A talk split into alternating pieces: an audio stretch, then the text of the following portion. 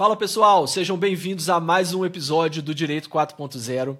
Antes da gente começar esse episódio aqui, eu queria pedir para vocês, para quem ainda não segue a gente, procurem as nossas redes sociais, tá? A gente está agora no YouTube com vídeo, no Spotify também a gente está em vídeo.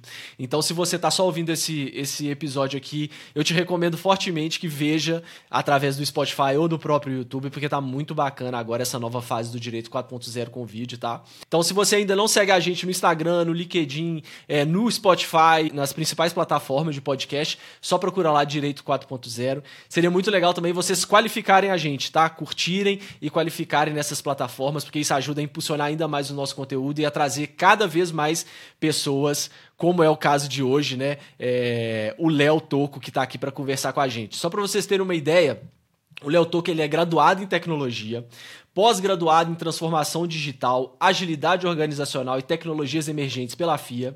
Tem certificações em transformação digital e tecnologias emergentes pelo MIT e pela Universidade de Cambridge. Ele atua no mercado jurídico desde 2016. Foi diretor de tecnologia, produtos digitais e inovação em várias lawtechs brasileiras.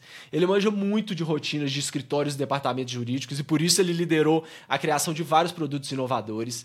Além disso, ele é professor, mentor, palestrante em vários eventos e iniciativas jurídicas, é autor de diversos artigos em mídias brasileiras e internacionais, é fundador da LightJur, é uma newsletter que é focada em tecnologia, inovação e transformação do setor jurídico, é líder da Jurídico Ágil, já teve até aqui num podcast falando sobre as metodologias ágeis, né? A Jurídico Ágil é uma edtech especializada em gestão ágil em ambientes jurídicos, e agora, mais recentemente, ele está convicto de que a inteligência artificial generativa tipo chat GPT, né, vai revolucionar o universo jurídico. E por isso ele fundou agora GPT Law, que é dedicada a difundir conhecimento e capacitar profissionais jurídicos a liderar a onda transformacional da inteligência artificial generativa. Então, assim, vocês estão vendo que o Léo é o cara que ele tá sempre. Saiu um assunto novo, é um dos caras que tá à frente, tá buscando conhecimento. Então, Léo, seja bem-vindo ao Direito 4.0 mais uma vez. É, você tem aqui né, os microfones e as câmeras agora sempre abertas para você, tá bom? Obrigado, Gustavo. É um prazer estar com você. Como eu te digo, obrigado por estar sempre aberto aí, ouvir as doideiras que eu trago, as visões diferentes, sempre próximo. É, de tudo isso que eu faço, a, a, mais, o maior orgulho que eu tenho é dos amigos que eu vou criando. Você é um deles, a gente estava falando ali. Super feliz ver o crescimento que vocês estão tendo, do impacto que vocês têm no mundo jurídico e super feliz por ter esse espaço de verdade. Pô, cara, brigadão, viu? É, vamos começar já, já falando assim, você tá, tá gostando dessa, dessa vida de, de nômade digital, né? Agora nós estamos conversando, você tá em Luxemburgo, não é isso? O que que, o que, que te deu, da, da onde surgiu? Falou, cara, eu vou abraçar isso, foi desde a pandemia, o que que deu esse clique de você falar, vou explorar essa oportunidade, vou usar tudo aquilo que eu estudo e tudo aquilo que eu prego para poder é, efetivar isso na minha carreira, na minha vida profissional e ser efetivamente um nômade digital? Legal. Eu já trabalhei remoto várias vezes, é, já liderei equipes em, na América Latina, então algumas pessoas sempre iam estar remoto de qualquer forma, então eu sempre gostei desse estilo. E aí, desde a pandemia, a gente foi meio que forçado a trabalhar remoto e tal, então, mas eu já gostava. E aí, na última Lautec que eu estava, eu fiquei dois anos e pouquinho totalmente remoto. Encontrei o pessoal uma vez fisicamente, né? E aí, essa história de Luxemburgo é engraçada porque, na verdade, aconteceu que minha esposa, a, a avó dela, ela achava que era alemã e por acaso descobriu que ela era luxemburguesa e por acaso tinha um programa de é, é, naturalização dos, dos netos e tal. Ela se naturalizou. E aí ela falou, pô, agora eu sou luxemburguesa, o que, que a gente faz com isso? Né? Aí, aí, a gente falou assim, cara, vamos testar, vamos colocar, tem, vamos ver se tem alguma vaga. Ela trabalha em facility, gestão de, de, de escritórios, de empresas. Vamos ver se tem alguma vaga. A gente procurou algumas vagas no, no LinkedIn, aplicou. Ela foi entrevistada pelo pessoal da Amazon aqui. A Amazon é, é muito forte aqui, que é, é o headquarter da América da, da Europa. E passou. E é um processo. Não é na Amazon, é, é uma empresa que presta serviço para a Amazon é, e ela cuida do principal prédio da Amazon aqui. É, aí ela passou e falou: Vamos, eu trabalho remoto, para mim tá de boa. E trabalhei aí, eu trabalhei nessa, não mudei de empresa, então ela veio fisicamente e eu trabalho remoto. Mas eu adoro trabalho remoto. Eu, é, eu acho que é uma questão de muito mais como você gerencia. Quando você muda a gestão, Quando você entende que, cara, é importante você fazer o que a gente chama de one-on-one, -on -one, que é reunião com a pessoa toda semana, então você está certo. A abertura radical, eu acho que isso ajuda muito. A, e, na verdade, na minha cabeça, a abertura talvez seja o ponto mais importante, no sentido de, cara, eu não tenho dúvida se o Gustavo está alinhado comigo ou se não está, ou se, e, e, ser direto. Então, tem algumas, não sei se técnicas, mas tem alguns pontos que, se você utilizar, você trabalha bem remoto, e aí, cara, as coisas. Tanto que eu saí recentemente aí da, da Lautec que eu estava, coloquei um post agradecendo a galera e assim vários muito bons comentários. Não é nem sobre mim, eu não diria, é muito sobre o que eu acredito, né? E, e eu acho que esses pontos ali trazem. Então é sensacional. Você não precisa estar perto para para que as coisas andem, né? para gerar resultado. Não, total. E essa abertura é, radical aí que você fala é, é aquela questão da, da, sinceridade, né? Como, como você chegar e ser direto, que a gente brasileiro, a gente está muito acostumado com isso, de ter, de suavizar muito, né? De chegar e vamos encontrar, vamos sim, beleza, tá, qualquer dia desses, e só para ao invés de falar, não, essa semana eu não posso, a gente dá aquela suavizada, ah, vou ver com a minha esposa, eu vou tentar, a gente não fala não, né?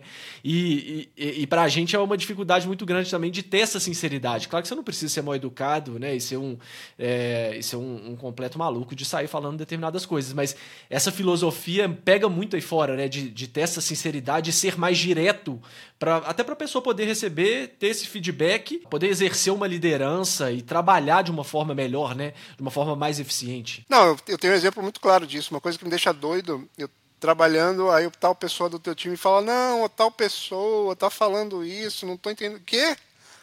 Traz agora a pessoa e vamos falar na hora e vamos resolver. Não existe rádio corredor, não existe. Sim, pode até existir, mas eu, quando eu ouço isso que tá uma, uma pessoa começa a falar da outra, não, vamos trazer a galera e vamos falar e vamos ajustar e vamos quebrar o pau, mas vamos ter certeza que o negócio está alinhado. Porque assim, se trabalha, a gente trabalhava de a maioria das vezes câmera remota, câmera fechada, e assim, muito alinhado. Claro, tem as eu, eu gosto muito de metodologias ágeis, então usava Kanban, usava Scrum, então tem, tem as rotinas que você já usa para trazer esse alinhamento. Né? E além disso, você é, é, ter essa, essa abertura muito clara. Então a pessoa. Porque, cara, é, imagina se a pessoa tiver fisicamente, já gera um rádio corredor. Tá? Imagina você trabalhar, pô, não sei se o Gustavo está gostando do meu trabalho, não sei se é aquilo. Aí tu trabalha pra cacete, aí não era aquilo. Era... Cara, não dá. Aí, um desgaste aí começa a dar desnecessário, né? Desnecessário. É, é. Né? Você começa a focar em outras coisas, não fazem muito sentido para o trabalho, né? É. É, é, isso, é, isso é muito complicado. E os brasileiros se dão bem, então, Estão aprendendo a, a, a, Na sua opinião, os brasileiros estão aprendendo a lidar com isso? Acho que sim, acho que sim. É, é. meio, talvez, no começo é um pouco desconcertante para quem está entrando, porque é, uma, é confiança, né, cara? Você precisa. A pessoa precisa confiar que sim, ela pode falar qualquer coisa e que não vai ser mal, mal interpretada, ou que vai ter algum não, não vão julgar. Ou, ou...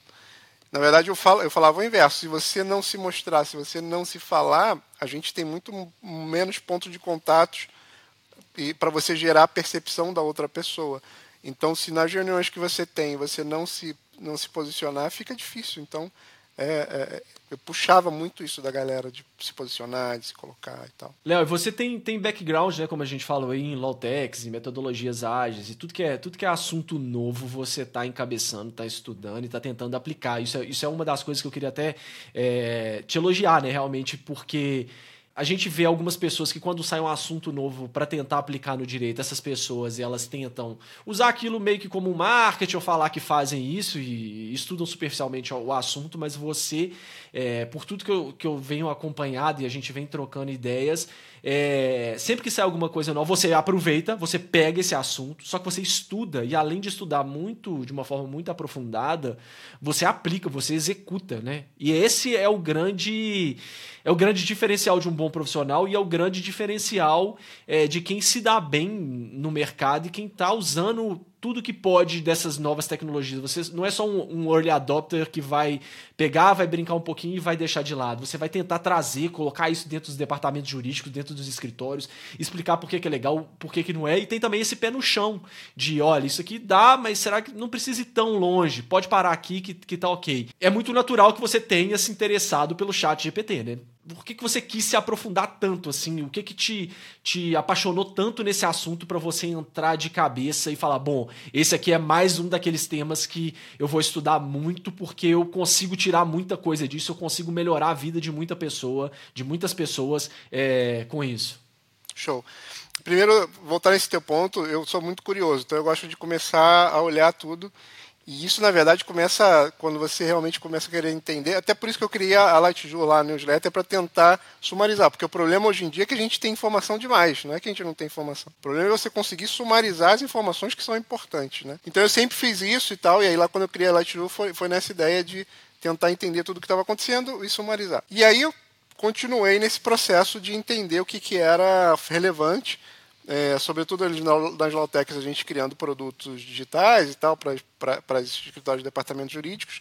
Mas, além disso, o que, que existia ali? Em determinado momento, eu falei, cara, nessa parte de metodologias ágeis vai ser um, um impacto bom, não tem ninguém falando sobre isso e tal. E aí a gente criou, e hoje tem, tem vários clientes, realmente transformando a vida das pessoas e, do, e, do, e das empresas, tem sido sensacional. E aí segui pesquisando várias coisas. E inteligência artificial já era uma coisa que eu acompanhava, uma das Lautecs que eu, que eu liderei que ali, a parte de produtos, tecnologia, é de inteligência artificial, então estava sempre perto. Só que quando lançaram o GPT e o Chat GPT, porque GPT foi o modelo ali que eles lançaram primeiro, é, na API, que a gente chama, você consegue acessar remotamente, não foi um boom, é, porque as pessoas em geral nem sabem o que é API, como é que conecta e tal. Depois, quando eles colocaram uma, uma face na frente, a gente chama de front-end, né? quando você colocou uma frente com as pessoas, onde foi o boom e tal. Né? E isso foi uma revolução, e eu comecei a entender muito claramente que isso poderia dar um impacto, porque é uma coisa muito. Você recebe o benefício na hora. Na hora que você consegue entender como você criar um prompt e já receber um resultado, e a gente vai falar um pouquinho de alguns exemplos, não é, não é uma teoria que está um pouquinho longe, por exemplo, um blockchain ou do metaverso que pode ser que você não use. Eu diria que hoje em dia a, a, inteligência artificial generativa, e quando a gente fala de generativa é porque ela gera, né? ou seja, você coloca um texto, ela gera texto. Ela pode gerar imagens também, ela pode gerar música, então ela gera. Ela vai afetar de uma forma muito forte os departamentos jurídicos e escritórios, porque grande parte do trabalho você tem uma ideia de um contrato, por exemplo. Então você tem a ideia de como você vai montar o contrato depois você monta o contrato. Essa parte do trabalho, execução de trabalho, isso o ChatGPT, em muitos casos, ele consegue fazer. Então, cada vez mais, o diferencial vai ser você é, ter a ideia, ter o, o, o blink ali, aquela. E é isso que cada vez mais vai ser importante. E o custo, e muitas vezes se você cobra por hora e tal, você cobra pelo trabalho executado. Então imagina isso, você hoje, sei lá, tem que fazer um resumo de um contrato ou 10 riscos no contrato. Quantos, quanto tempo você gastaria? Meia hora, uma hora? Você consegue fazer em segundos. Beleza, isso é bom porque você vai ter uma economia. Mas no momento que o departamento jurídico entender isso, ou ele vai cobrar que você faça mais atividades, vai falar, cara, não vou te pagar 10, vou te pagar 1, porque você vai fazer pelo chefe de GPT. Aí você vai falar, não faço projeto GPT. Está fora, o outro cara faz. Claro, considerando, e a gente vai falar um pouquinho sobre isso, que tem qualidade, assim, tem maneiras de fazer, e eu estou partindo da premissa que você está fazendo sabendo que é um prompt, sabendo como funciona e tal. Né? Então, a transformação é, é que, assim, pouca gente parou para entender o que efetivamente é ChatGPT, inteligência artificial generativa, e como você gerar os prompts de uma maneira que te traga resultado. Mas quando você entende isso, cara, é, é transformador. Hoje eu uso isso para minha para minha vida profissional e particular. Para você ter uma ideia, eu, a gente estava falando de Europa ali. Outro dia eu tive aqui, é, eu queria visitar aqui na Europa é bom que você visita vários países numa mesma coisa, né? E no final de semana eu ia visitar e aí fui alugar um carro, tinha um limite de 250 quilômetros por, por dia que você poderia ir. E aí eu falei, já eu vou, quero visitar tais e tais lugares. É, meu limite é 250 quilômetros, me faz um roteiro e eu quero saber o é, estacionamento que eu devo ficar em cada um. Claro, botei um prompt. Cara, ele fez a parada certinho, deu 260 quilômetros e ele me indicou o estacionamento. Aí, claro, fui lá checar se era e tal. Cara, exatamente, perfeito. Por quê? Porque ele já leu essa parada, ele já foi treinado. Ele já, como a gente fala aqui, ele leu a internet inteira com certeza ele, a gente fala leu, simplificando várias coisas, né? Mas ele viu vários textos de pessoas que aí nesse caso são é, guias turísticos falando desses lugares, falando de, de, de, roteiros e tal. Então, quando eu consegui colocar isso, ele trouxe. Então, assim, quando você sabe usar, cara, é, é, é transformador, é, é impressionante. Bom, e me fala aqui então, porque você mencionou aí, né, é, metaverso, blockchain, é, e isso é uma das primeiras coisas que vem à cabeça das pessoas, né? E lá vem mais uma ferramenta que vai ser essencial, que vai mudar a minha vida, etc, etc. E passa um tempo, você não ouve mais falar disso. Por que, que você acha que com o chat GPT vai ser diferente? Essa eu acho que é a primeira, a primeira objeção das pessoas que, que têm esse receio de, de adotar novas tecnologias e, e utilizar. Cara, um dos grandes diferenciais é que a OpenAI, que, a, que, a, a, que montou o ChatGPT, ela democratizou a inteligência artificial. Você pensa hoje, você, Gustavo, usa é, talvez no, no, escritório, mas talvez tenham, pessoas que não usam porque não tem a licença para usar, ou seja, não, tem o, o, não paga aquela questão, ou vários escritórios não usam. Cara, o ChatGPT na versão gratuita, na 3.5, que já gera muito resultado muito bom, é gratuito. É, na 4, melhor ainda que a versão paga ali, que você tem 20 dólares. Então, eu acho que o grande, o grande ponto é que hoje todo mundo pode usar. Se você souber usar, todo mundo pode usar. Então, essa democratização da inteligência artificial nunca existiu. E isso é bom e também é, não necessariamente ruim. O, o, a, o, hum. o, que acontece nunca é bom e nunca é ruim, depende da atuação, né? Uhum. Ele pode ser bom se você usar, pode ser ruim, por quê? Porque outras pessoas que são um pouco mais avançadas, os early adopters, eles vão começar a usar e vão gerar valor. Então é aquilo que eu te falei, hoje você não usa para sumarizar texto, hoje você não usa para gerar risco, hoje você não usa para pensar na refutar a parte contrária. Isso tudo você poderia usar. É só saber. Então, assim, é, e você começa. E é bem mais tangível, olhar... né? Bem mais prático do que, por exemplo, um metaverso Total. que, né, é. enfim. Aí você fala, cara, mas tem gente que não pô, tentou usar e não teve resultado. Uhum. Tem. Muito porque a gente vem da, do costume de usar como se fosse o Google. Só que o Google trabalha de um esquema totalmente diferente. O Google é palavra-chave. Né? Inclusive, quanto menos você digitar, quanto mais palavras que você. Depois você vai entendendo como é que o Google trabalha, né? ou qualquer browser ali, são as palavras que ele busca e te traz os resultados.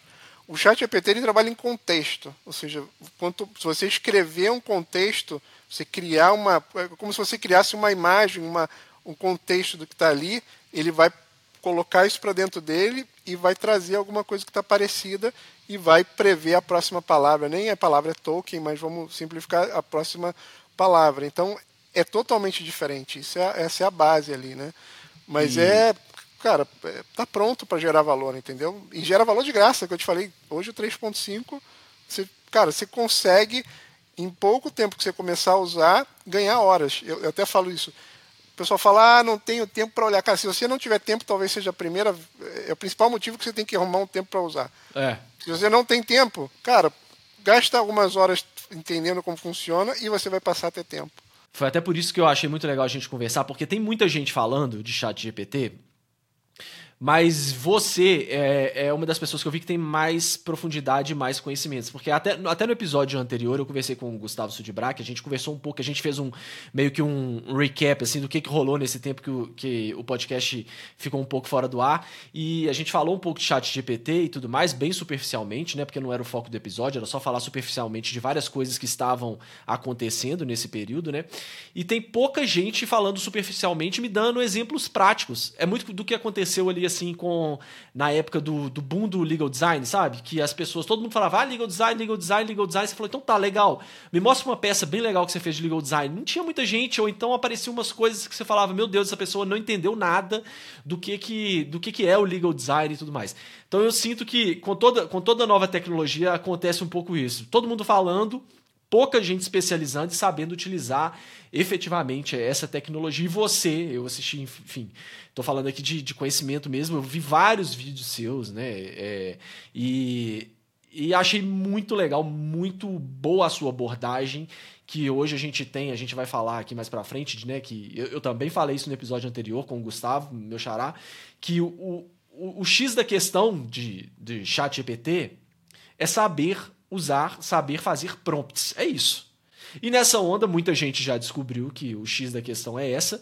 É... E tem muita gente só vendendo prompt também. O que também, na minha opinião, é uma coisa absurdo, assim. Não, não, é claro, às vezes se você tiver alguns, para pelo menos começar a mexer e entender e tal, como você tem alguns, você já tem um banco com alguns prompts, é muito legal, mas você precisa saber criar os seus. Quem quer mexer com isso, quem quer entender melhor essa tecnologia, precisa saber criar os seus, como criar um prompt efetivo e tal. E você, né, pelo, pelo, por tudo que eu vi, por tudo que a gente conversou, é, é uma das pessoas que mais está tá sabendo fazer isso e, e podendo agregar valor. E depois a gente fala aí dessa, né, porque a mídia ela pega os extremos, né, ela pega tudo que deu muito é. certo e tudo que deu muito errado o que as pessoas estão fazendo no meio do caminho, ela não, ela não, não usa muito assim, né? Então, enfim, só é para ficar mais no sensacionalismo e vender clique. Antes da gente passar para mais especificamente que hoje a gente vai falar muito especificamente nesse episódio como que, como que dá para fazer um prompt, como que é, como que funciona isso, entender mesmo essa tecnologia para as pessoas saberem que, olha, não é só mais uma hype não, dá para usar, dá para fazer. É, você quer fazer um contrato, dá para fazer contrato. Você quer pesquisar jurisprudência, quer criar uma jurisprudência, quer resumir um livro, enfim, as possibilidades possibilidades são, são infinitas e a gente vai falar isso durante esse episódio. Então, se você tem curiosidade de como usar isso é, de uma forma efetiva e de uma forma que te traga resultados, esse é o episódio para você acompanhar e saber, saber daqui pelo menos é, entendendo e, e dominando um pouco melhor essa ferramenta. Mas antes da gente entrar demais nisso, o que, que você tem visto aqui diante de tudo isso, dentro e fora do Brasil? O que está acontecendo? Quais são esses movimentos, principalmente aí dentro do ramo jurídico, né? Legal. Você falou vários pontos interessantes. Primeiro, essa questão de trazer para a realidade. Né? É, eu sempre achei que uma das maiores barreiras de entrada de qualquer tecnologia é caso de uso porque as pessoas gostam da tecnologia, mas elas saberem como é que elas vão usar isso na realidade, no, na prática, é, é onde as, às vezes as empresas ou as pessoas falham. Então, quando eu fui montar, quando eu fui estudar e, depois que eu entendi como funcionava em detalhes, entrar lá no âmago da coisa, falei, cara, beleza, show, isso aqui funciona assim. Agora, como é que a gente vai fazer os casos de uso para o mundo jurídico, né? E aí o que eu estou fazendo, eu comecei a mapear a prática jurídica, né? E assim, eu, eu não sou, eu sou de tecnologia, amo direito, mas não, não sou advogado. Então, se eu falar alguma coisa de errada, você com certeza pode me ajustar, até pela questão de, de sinceridade total que a gente estava conversando ali depois sobre essa questão de, de, de, de alinhamento e tal. Mas o que, que eu estou fazendo? Estou mapeando a prática jurídica, porque em cima da prática jurídica tem as atividades relacionadas, e aí eu estou criando os prompts para o pessoal baseado nisso. Então, lá na tua prática jurídica é, é, tal, você tem uma atividade jurídica e esse aqui é o prompt. Então, por exemplo, é, é, é isso, listar os cinco riscos, é quando você está evitando o contrato. Pergunta para a parte contrária, é, qualquer ponto ali. Então, você já sabe lá na tua rotina que prompt você pode usar dependendo do que você está fazendo. Então, começar a trazer esses casos de uso é super importante. Essa questão dos prompts é, me deixa meio doido também, mas é normal como qualquer tecnologia. Tem os caras que querem só aproveitar aquela onda ali para vender rápido e fazer o dinheiro. Tem o pessoal ali que é mais científico, até conhece muito mais, mas não chega a aterrizar. Eu sou um cara que, antes de tudo, eu encontrei outro dia uma palavra e eu nem conhecia chamada nexialista. Nexialista é quando o cara tenta pegar as coisas diferentes que estão acontecendo e colocar um nexo e ajustar. E isso na minha cabeça, eu sempre fiz, foi muito parecido quando eu fiz no Jurídico Ágil, que era tentar entender tudo que estava acontecendo e trazer, juntar as coisas e, e, e colocar. Né? E, e, quando eu fiz isso no, no, no, mundo jurídico, eu falei, cara, não tem como só explicar o que é o chat GPT, inteligência artificial e tal, sem aterrizar esses pontos. Aí foi onde eu criei esse comecei a mapear ali a prática jurídica e tal. Eu falei, cara, também tem outra coisa. Prompt, na verdade, você tem que saber, porque tem uma sequência ideal, você tem que entender que você tem que colocar um contexto. Tem várias possibilidades. Você pode pedir, por exemplo, o teu resultado em uma tabela. Você pode pedir em, em uma, em, uma lista. É, você pode pedir um tom, cara, eu quero que você escreva uma, uma coisa é, de uma forma mais emocional, de uma forma mais emotiva, eu quero que você escreva mais analítico, eu quero que você escreva para um juiz, eu quero. Então, assim, a, a, quantidade, a gama de possibilidades que você tem para criar um prompt é enorme. Eu falei, cara, se eu deixar isso muito solto, o cara vai ficar doido, porque vai querer começar a criar onde é que eu encaixo. Aí eu criei uma sequência não é, é, é um método, mas não método, inclusive a ideia do método é que você deve seguir e tal, mas não está preso a ele. Mas se você começar, e aí eu peguei isso do design thinking, das ideias do design thinking e do PDCA, do ciclo de melhoria contínua. O design thinking ele diz: primeira coisa que você deve fazer é abrir sua mente, esquece, não tenta consolidar ali. É, abre sua mente, tenta pensar nas ideias que o possível e depois você fecha, né? Que é o, o diamante aberto e fechado. E a primeira coisa que eu proponho quando você monta um prompt é, cara, pensa qual é o que, que você quer realmente resolver. Porque a gente começa a querer criar prompt, você nem sabe o que você quer colocar. Aí o prompt vem errado, você fala, pô, veio errado, mas às vezes você nem colocou certo o teu ponto que você queria ali. Então existe uma construção mental que você precisa fazer de definição do objetivo. O que, que você quer, é, quer é, é, fazer? Depois tem as primeiras, por exemplo, e, e aí sem entrar muito, mas já falando de prompt ali. Segundo é você falar ele precisa atuar como então atue como um advogado trabalhista sênior, ou atue. Então você falar o papel que ele vai estar. Então, assim, tem uma sequência ideal que quando você começa a entender como deve ser, você consegue criar um, um prompt mais poderoso e consegue deixar ele escrito. Então, é, a conjunção, eu acho que de três coisas é você entender onde se aplica na prática jurídica, beleza. Você entender que existe uma sequência ideal para você criar para ele ficar robusto.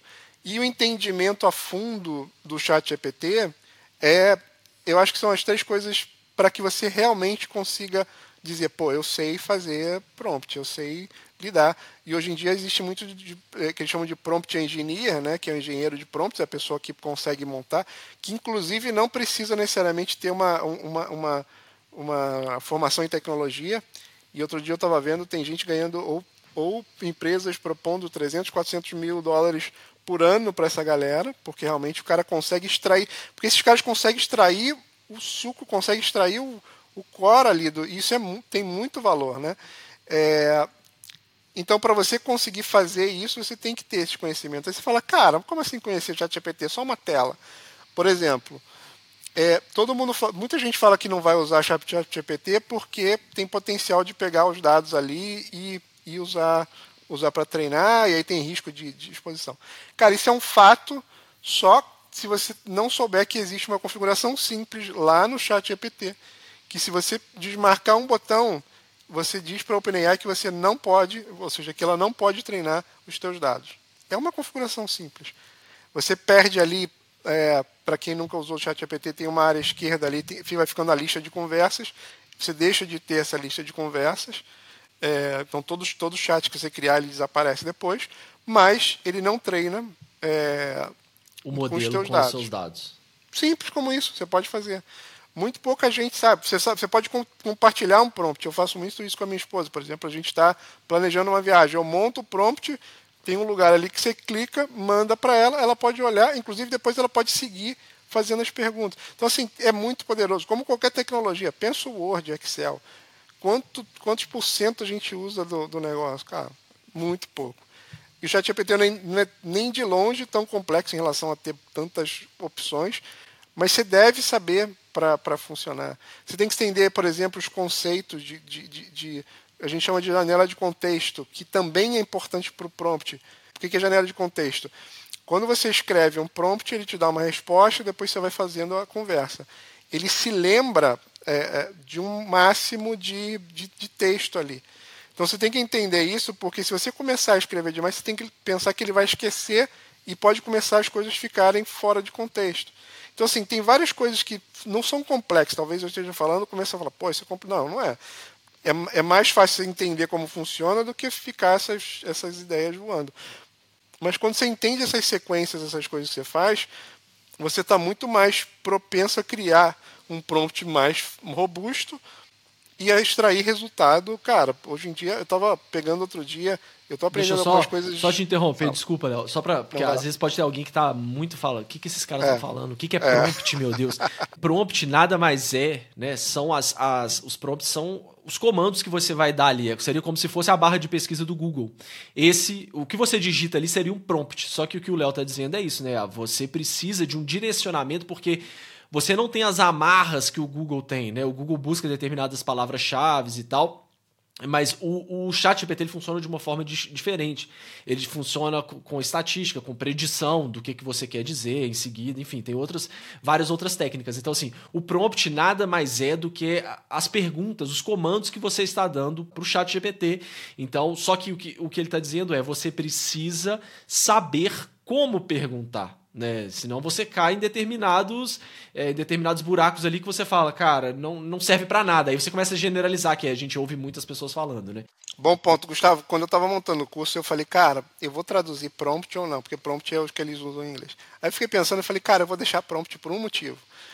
Porque prompt, na minha cabeça, é quando você efetivamente consegue colocar os comandos lá, as perguntas. Mas quando consegue colocar de uma maneira eficiente, eficaz, que traga resultado. Então eu quis diferenciar os, os meros comandos ou, ou, textos que você coloca ali de um prompt. Então, na minha cabeça e da maneira que eu estou tentando posicionar, Cara, você sabe fazer um prompt, quer dizer que você sabe fazer o negócio. Prompt seria a coisa mais. É ruim falar mais técnica, né? Porque parece que a gente tá entrando demais e não é isso. É o cara que sabe o que tá fazendo, é o cara que entendeu e tem uma estrutura ali por trás. Ele não simplesmente vai julgar qualquer coisa ali e esperar uma resposta. Ele sabe que precisa de um contexto, precisa de um público-alvo, precisa de quando utilizar, precisa ter bem claro o que, que você quer perguntar, onde você quer chegar. Se você perguntar aberto demais, ele vai te dar uma resposta aberta demais. Se você perguntar fechado demais, vai te dar uma resposta muito fechada que às vezes não vai resolver aquilo que você quer. Então, o prompt é essa construção da pergunta ou do direcionamento, que nem sempre precisa ser uma pergunta, elaborado, mais elaborado e com consciência daquilo que está sendo feito. Né? Mas eu acho ótimo você, você manter a, a terminologia de prompt, eu acho é, excelente, é isso mesmo. Aí é o que eu falo também, uma empresa como Netflix, como qualquer empresa, OpenAI, esses caras pagando milhares de dólares para uma pessoa fazer prompt, você achar que é um mero comando, os caras é. não estão doidos para fazer é. uma e, e, e, é por isso que a gente, voltando naquele ponto que você estava falando, por que eu fico doido quando eu vejo gente querendo vender prompt? Cara, eu tenho inclusive minha aula aberta para a galera eu falo um pouco sobre isso. Se você quer prompt, assim, quer coisa geral, escreve para ele, me, me faça 10 prompts relacionados a direito penal. Pode escrever isso. Ele vai criar. Ele vai te dar os Então, prompts. assim, não tem sentido você comprar é. isso e nem pegar uma lista. E aí, por que, que não tem sentido? Porque de novo, voltando a esse ponto que você tem que entender, você tem que entender por que, que foi construído. E por isso que quando eu coloco o meu banco de prompts, eu não te prometo 100, 200. Na verdade, eu estou criando dois prompts por semana e colocando nesse banco de prompts. Mas o que, que eu faço? Eu monto a eu mostro na estrutura mental e no guia como você monta o prompt, eu rodo o prompt, às vezes ele tem problema e eu deixo o problema ali para te mostrar. Por exemplo, eu estava falando de uma lei, é, um dos prompts lá é uma lei específica que eu pedi para ele trazer, ele não trouxe a, a, última versão, ele trouxe a anterior. É, a de licitação, aí, eu acho esse caso, eu acho que eu vi. A de licitação, exatamente, foi essa primeira, inclusive. E ele não trouxe. E aí que eu falo, você tem que sempre que validar, sobretudo quando você está fazendo uma coisa aberta nesse sentido. Aí eu falei, eu, eu falei, cara, falei, é, falei, né? A gente está com esse negócio, acaba que eu falei. Mas escrevi, você não, você não, e estou simplificando e tal, mas na, pra, o, a, a ideia é, falei, você não me trouxe a última. Aí ele falou, realmente tem razão, a última é tal. Eu falei, beleza. Aí ele explicou, eu acho que eu tinha pedido um resumo, alguma coisa assim da, da última lei de citações. E aí, para ter certeza que ele entendeu, eu falei, beleza, então me compara a última com a penúltima. E aí ele trouxe numa tabela as comparações. Então essas, são essas coisas que você precisa entender. Porque a, a, a pessoa que não entende ou que, que ainda não tem esse conhecimento fala, cara, me trouxe a lei errada, acabou, paro de usar. Acabou.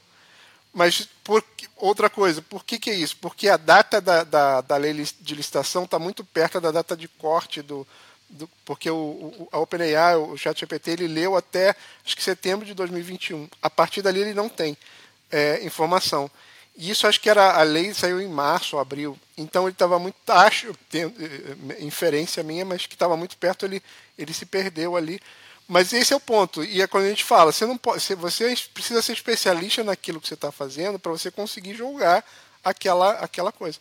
É igual, hoje em dia o pessoal não fala que o chat GPT é o teu cara mais sênior. Todo mundo que tem uma, um pouco de pensamento tal, fala, cara, é o teu advogado júnior que você vai precisar trocar muita informação com ele para ele te gerar. Só que, cara, é um advogado júnior que tem o QI perto do Einstein. A média nossa é 110, mais ou menos, QI. O do Einstein é 170. O chat EPT hoje é 150.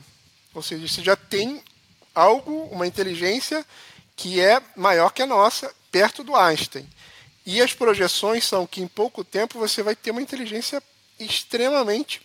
Então, assim, você vai ter um estagiário que daqui a pouco não vai ser mais o estagiário, com uma inteligência. Inclusive, esse é o medo né, da, do pessoal. Apareceu, você deve ter visto aí uma carta do, dos principais pesquisadores e, e, e falando que queriam parar a inteligência artificial e tal, não é porque ela tem hoje, porque hoje já é, um, já é uma, uma coisa assim, impressionante e cada dia eu fico mais impressionado. Se eu, se eu não, se eu não gerencia, soubesse como gerenciar, eu ficaria assustado. Eu fico impressionado porque eu estou aprendendo ainda, mas é, é, fico impressionado com as coisas que eu vou descobrindo. Mas eles estão pedindo para parar e não vão conseguir e tal, mas porque se você fizer uma projeção para o que tem hoje e para o avanço da tecnologia e tal, é, você vai ter máquinas que vão ser muito mais inteligentes é, do que os seres humanos, e aí tem uma discussão sobre o que é inteligência e tal, e que a gente, no fundo, não sabe como funciona. Ou seja, uhum. como assim não sabe como funciona? Cara, a, a, a, inteligência artificial, e eu foco muito na generativa, porque eu acho que é essa que tem um impacto no mundo jurídico, é onde a gente está colocando. Uhum. Elas funcionam como os parâmetros que a gente chama são parecidos, assim, tentando fazer uma analogia, são como os neurônios. Então, o programador, que isso é um código no final, a inteligência, o chat GPT, na verdade, é código de linguagem, é o Python que a gente usa para várias coisas, e hardware, né? Muito hardware ali, muita máquina, né? Muito servidor e tal. Mas os desenvolvedores vão lá e colocam um código e tal, mas como a coisa acontece, como ele aprende, como ele guarda essa informação, ninguém sabe. Eles estão tentando descrever como é o raciocínio, porque não é o raciocínio. Então, é, o medo futuro é as pessoas, você ter uma inteligência artificial muito poderosa que você não sabe no fundo como ela funciona. É, então, assim, se você começar a buscar, eu tenho várias boas referências de, de, E assim, se eu começar a olhar, tem várias pessoas que saíram do Google e, e, e o Elon Musk que saiu da OpenAI porque ele não concordava, acabou agora criando uma nova empresa para tentar ter isso. E, então, assim, é, é, tem aí uma, uma coisa interessante acontecendo, mas eu diria que isso é fase 2. Assim, se a gente começar a, preocupar, perguntar, a preocupar hoje com o que vai acontecer daqui 5, 10 anos, a gente vai ficar doido e vai parar de trabalhar. Pode ser positivo ou negativo, a gente uhum. essa mas é, é, é, impressionante. É, não, com certeza. E, e, e, isso né, que você disse, né, de, de vários universitários, professores, pensadores, empreendedores, igual Elon Musk e tal, toda essa, essa galera, várias pessoas fazendo esse movimento de, oh, peraí, não vamos tão rápido, segura a onda, porque isso é muito perigoso e tal, que você mencionou aí. É, qual que é a sua opinião sobre isso? É, tem que regular, não tem que regular? A gente ou não, vamos, vamos é, passo a passo mesmo, e à medida que as coisas foram surgindo, é, a gente vai se preocupando, porque o salto do 3 para o 4, né, do chat GPT 3 para o chat GPT 4, já foi uma coisa absurda, né? A, a, quantidade de conhecimento que ele tinha, que ele foi treinado, enfim, já foi uma coisa muito absurda. Mas você acha que vale essa reflexão de para um pouquinho, vamos regular para a gente evitar lá na frente de fazer uma coisa que aí vai ser um caminho sem volta? Ou não? Dá para seguir desse jeito no estágio que a gente está e ir aos poucos trabalhando com isso? Parar é impossível, porque. É, e até só para voltar nesse ponto, um dos maiores pesquisadores, eu estava vendo uma entrevista, ele falou, cara, ele, o, o, entrevistador fez essa pergunta, ele falou, quando foi o momento que você achou que tinha que parar? Porque a inteligência artificial as pessoas já trabalham há muito tempo. Né? Ele falou, olha só, quando o ChatGPT passou no, no, no, teste de Turing, e o teste de Turing é basicamente um teste que foi montado lá atrás para tentar distinguir quando uma, uma inteligência artificial, como você não consegue perceber numa conversa se você está conversando com uma inteligência artificial com um humano. Nenhuma máquina, nenhuma inteligência artificial tinha conseguido passar nesse teste. O ChatGPT passou. Eles achavam que, que, que, que ia demorar mais para alguma inteligência artificial passar nesse teste de Turing. E o cara falou, cara, quando, a, quando o ChatGPT passou nesse teste de Turing, aí que eu vi que a gente a gente e, e, eles achavam que ele ia ter tempo para discutir esses pontos, falar não, poxa, beleza, vamos, vai passar no teste de Turing daqui a tanto tempo, então vamos começar a discutir. Eles acharam que essa discussão ia ser controlada. E quando eles perceberam que já estava mais à frente, o negócio foi lançado e de, de repente 100 milhões de usuários e falou, cara, isso. Então foi aonde o pessoal desesperou, porque é, por causa de todo esse potencial. E por que, que não dá para parar? Cara, Hoje em dia é uma corrida de nações, ou seja, Estados Unidos, China e tal. Ninguém quer ficar para trás. Hoje em dia é uma corrida de empresas, não existe só a OpenAI, a OpenAI é que está mais forte, mas existe a Anthropic, e a Anthropic, por exemplo, e eles começam a colocar funcionalidades diferentes, por exemplo, o ChatGPT tem uma limitação de texto, né, que a gente chama de janela de contexto, tokens, que dá mais ou menos 20 páginas ali. A Anthropic, ela, você consegue colocar 150 páginas, 200 páginas. Então você tem outras funcionalidades. É, já lançaram, a Meta lançou, para ela não ficar por atrás, ela lançou é, os modelos de, em open source. Então qualquer um pode baixar e colocar. É, se tem open source, tem gente do bem querendo fazer coisas boas e potencialmente tem gente, digamos, do mal querendo fazer para. Então, assim, mesmo que você regule para maioria que você acha, vai ter alguém que pegou aquela, aquele negócio e, e não vai. Então, inclusive o Elon Musk, eu falo muito dele porque assim, você pode ter uma opinião positiva ou negativa, mas deixar de não ter opinião é, é difícil porque o cara está fazendo umas coisas aí muito disruptivas. Ele, ele, ele brigou lá com os caras da, da OpenAI muito por isso que ele achava que é, a maneira de, do, dos treinamentos não estava sendo boa e tal. E aí ele vendeu para a Microsoft e ia até bom para a Microsoft que ela está se reinventando por causa do, do da, da OpenAI em si. É, mas aí ele criou uma empresa de inteligência artificial agora para tentar entender e tentar barrar um pouco essa essa essa coisa. Mas, cara, agora é uma corrida que não tem mais como parar. E se você pensar nessa. E só para voltar nesse teu ponto de regular. É difícil regular ou, ou, dizer. Primeiro que não tem como explicar. Então você fala, cara, quero ver qual, aquele resultado, como é que foi. Cara, não, não tem essa possibilidade. Foi treinado no modelo que é, neuro, é, é igual você explicar por que, que você raciocinou aquilo. Você, você raciocinou aquilo, você não tem uma explicação por aquilo. E esse então... problema é um problema que a gente já tem, né? A gente já discutiu isso aqui, inclusive, em outros episódios, quando a gente tratava aí não diretamente de inteligência artificial, mas de algoritmos, né? Hoje em dia já era difícil você explicar por que, que determinados algoritmos é, tomaram, chegaram a determinadas decisões. Já é difícil fazer isso e tem essa questão da, da ética dos algoritmos, enfim, que tem reflexos, né? Com, a, nós, como a gente utiliza cada vez mais a inteligência artificial, isso começa a ter cada vez mais reflexo nas nossas vidas e aí em determinadas decisões que a gente toma, enfim, as empresas vão tomar. O exemplo clássico clássico, né, de, de por exemplo, ah, um algoritmo vai escolher quem vai para o leito, tá, o leito, né, no auge lá da Covid, leitos de, de UTI super concorridos, tinha algoritmo tomando essa decisão. Tá, mas por que, que escolheu A e não escolheu B? A gente precisa entender isso, né? Tá, o modelo está discriminando algum tipo de doença, discriminando algum tipo de pessoa. Como é que já era, já era uma discussão muito ativa com, né, com esse tipo de inteligência artificial como o ChatGPT e tal. Isso explode, né? Explode. É, total. O que acontece é que é, vem muito do dado treinado, né? Então, o dado treinado é que, é que assim, você tem dois, dois controles, digamos assim, bem falando de forma geral. O dado que você usou e depois, sobretudo, o ChatGPT ali, ele tem uma, um reinforced learning pelas pessoas. Então, tem uma camada de pessoas que depois dão uma, um fine tuning, uma, um ajuste geral, né? Mas mesmo o ajuste geral, você tem como burlar. Até de vez em quando você vê que o, o, o ChatGPT é, não, não responde sobre racismo, por exemplo. E aí chega alguém lá e consegue fazer os comandos e fazer ele responder sobre racismo. Porque a maneira que você treina também é com prompt. Então, assim, é, não tem um botão, não tem um negócio que você, vai, que você vai falar, cara, a partir de agora você não vai fazer. Você bota o que a gente chama de guardrails, que é, ou seja, os limites, mas se, se tiver alguém ali pensando como é que você vai tirar esse limite, às vezes as pessoas conseguem tirar. Então é por isso que a gente está voltando àquele ponto. As pessoas, assim, não existe um total controle da inteligência artificial e, esse é um pouco do medo da galera no futuro do que, que pode acontecer e tal, né? É, mas aí para voltar àquele ponto, então o dado que você treina é super importante e esse é um parte do problema, né? Ele, ela treina, treinou no, no, nos dados do, do mundo inteiro, 57 GB de dados, assim é uma enormidade.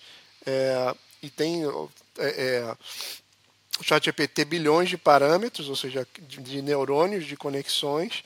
Isso só vai crescer e, e, não tem como, como parar mais isso. Né? Vamos então para a parte agora mais prática da coisa. É, o que que dá, mas antes de falar o que que dá para fazer, na verdade, eu queria falar o que que não dá para fazer, já já estabelecer expectativas aqui dentro da sua visão hoje e voltado, claro, para o mundo jurídico aqui. É, o que que não dá para fazer para a gente já chegar e já evitar determinados erros, igual a gente vê que sai na mídia, né? Ah, foi utilizado, pediu para o chat GPT e ele inventou uma jurisprudência. Ah, foi isso e ele inventou um artigo e tal. Então, o que, que não dá para fazer com o chat GPT hoje? Show. O que não dá para fazer é temporal, tá? Só por quê? Porque a gente está gravando esse episódio, vai sair. Uhum. E se o cara olhar esse episódio daqui cinco meses, ou do jeito que tal, talvez dê.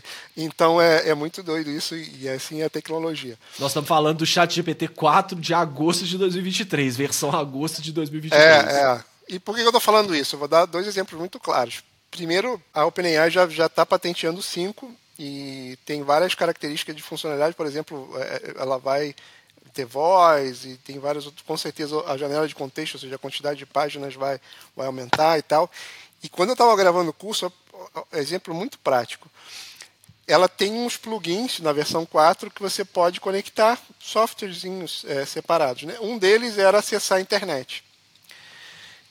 Para você fazer uma jurisprudência, é, você precisa de fato de dados e tal. Né? Então, não é ideal que você puxe porque o chat GPT, na verdade, ele monta texto, ele infere palavras, e mesmo que ele estiver errado, porque ele não tem esse conceito de certo e errado, ele tem o conceito de, per, de percentual. Se aquela, aquela palavra é pô, provavelmente 90% de ser aquela palavra, ele vai lá e propõe a palavra. Isso eu acho legal a gente esclarecer. É, é. Falar assim, quando, quando você pede alguma coisa, como que funciona por trás Show. ele está fazendo? Como, que é, são esse, como é que é esses cálculos matemáticos que ele está fazendo? Excelente, vamos voltar nesse ponto que eu acho que é super importante. Existem dois, dois grandes trabalhos na, na, no, no, na inteligência artificial, chat GPT. Né? O primeiro, eles pegam, leem todo, todos os dados, o modelo, o corpus de dados que eles chamam, e começam a fazer um processamento da correlação, de cons conseguir entender o que, que, tem de correlação entre as palavras e as frases, isso no mundo inteiro e tal, e como a gente sabe, ele leu. Quem ele leu Wikipedia, no nosso caso jurídico, provavelmente leu sites de tribunais, leu blogs jurídicos, leu, cara, tudo que você pensar que está aberto, ele leu, tá?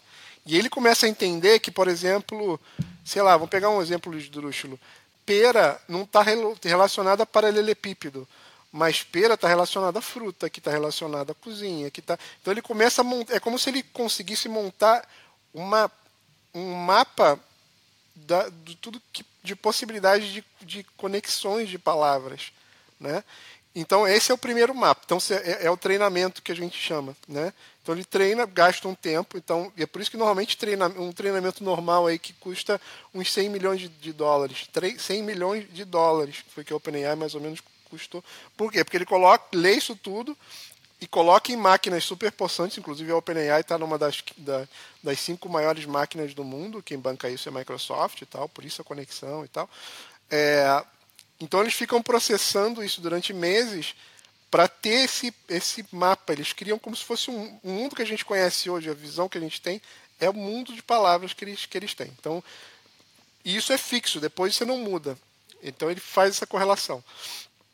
Depois, quando você entra um texto, entra um prompt, ele entende aquela, a correlação do que você entrou.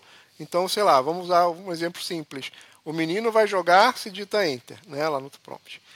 Aí, ele olha aquilo ali, ele vê quais palavras naquilo ali tem sentido. Então, jogar, menino, ele então ele pega as suas duas palavras e olha lá na correlação que ele criou qual é a as palavras mais prováveis de acontecer. Então pode ser bola, pode ser peteca, pode ser, sei lá, qualquer coisa.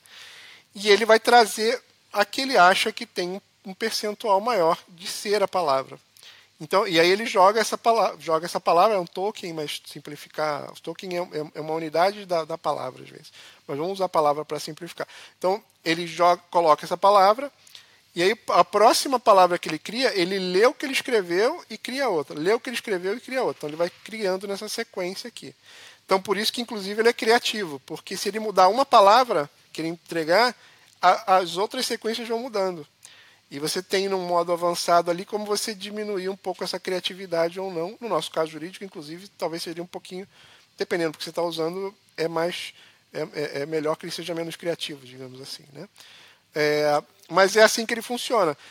Mas nos casos de uma jurisprudência ou qualquer coisa, ele vai ter um percentual que pode não ser 90%, pode ser 40%, pode ser 20% de ser aquela palavra. Por quê? Porque ele não tem outra informação. Mas ele vai jogar, porque ele não existe não jogar a palavra. Ele vai botar ali, mesmo que tiver 0,01% de ser aquilo, ele vai colocar aquilo. Porque ele não tem essa noção de, de, de certo ou errado. Né? Então, assim, jurisprudência com o contexto, com o que ele leu, aquela correlação, não é bom.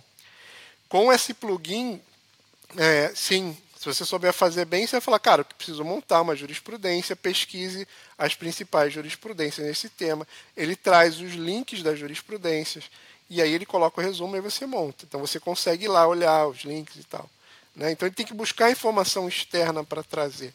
E aí que eu estava falando desse negócio que, de que pode ou não pode é muito situacional, porque quando eu estava estudando para montar o curso, o plugin estava ativado.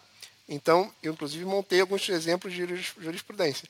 Só que a OpenAI teve um problema com esse plugin, que o que acontecia é que ele conseguia burlar, talvez sem querer, mas, é, por exemplo, o, site do New York Times, por exemplo, que é a paywall, né, que você tem que pagar para entrar, se você pedisse, por exemplo, para ele sumarizar um, um texto do, do, New York Times, ele sumarizava, e não deveria. Né? Então ele parou, pra, parou de fazer isso. Então, assim, jurisprudência só dá para fazer nos que você acessa por internet. Você pode fazer pelo Bing, apesar de que eu, o Bard ali, apesar de que eu não acho que está tão bom, mas a OpenAI com certeza vai arrumar essa questão em, pouco tempo e vai, vai voltar a fazer. Citação de lei, que é um outro ponto. Cara, é arriscado. Pode ser que ele tenha. É igual o exemplo primeiro que eu dou lá no, no, no coisa. Você tem que saber o que você está fazendo. Pode ser que ele cite certo. Pode ser que ele tenha informação. Então, assim, é, é muito no contexto, você tem que ir testando, ver o que funciona o que não funciona. A melhor coisa que funciona é quando você insere algum texto, insere algum contexto para ele trabalhar em cima. Como assim? Cara, me liste 10 principais riscos de um contrato. Cara, sensacional. Por quê? Você carregou o contrato lá. Então ele vai agir com o teu input, você já deu um contexto e a potência que ele tem para colocar. É, me gere, sei lá, é, outro dia eu fiz uma, uma, uma, bem interessante, que é outra coisa que dá para fazer que é sensacional. É, é, hoje em dia você não consegue, você tem uma janela de contexto que a gente chama que é o limite ali.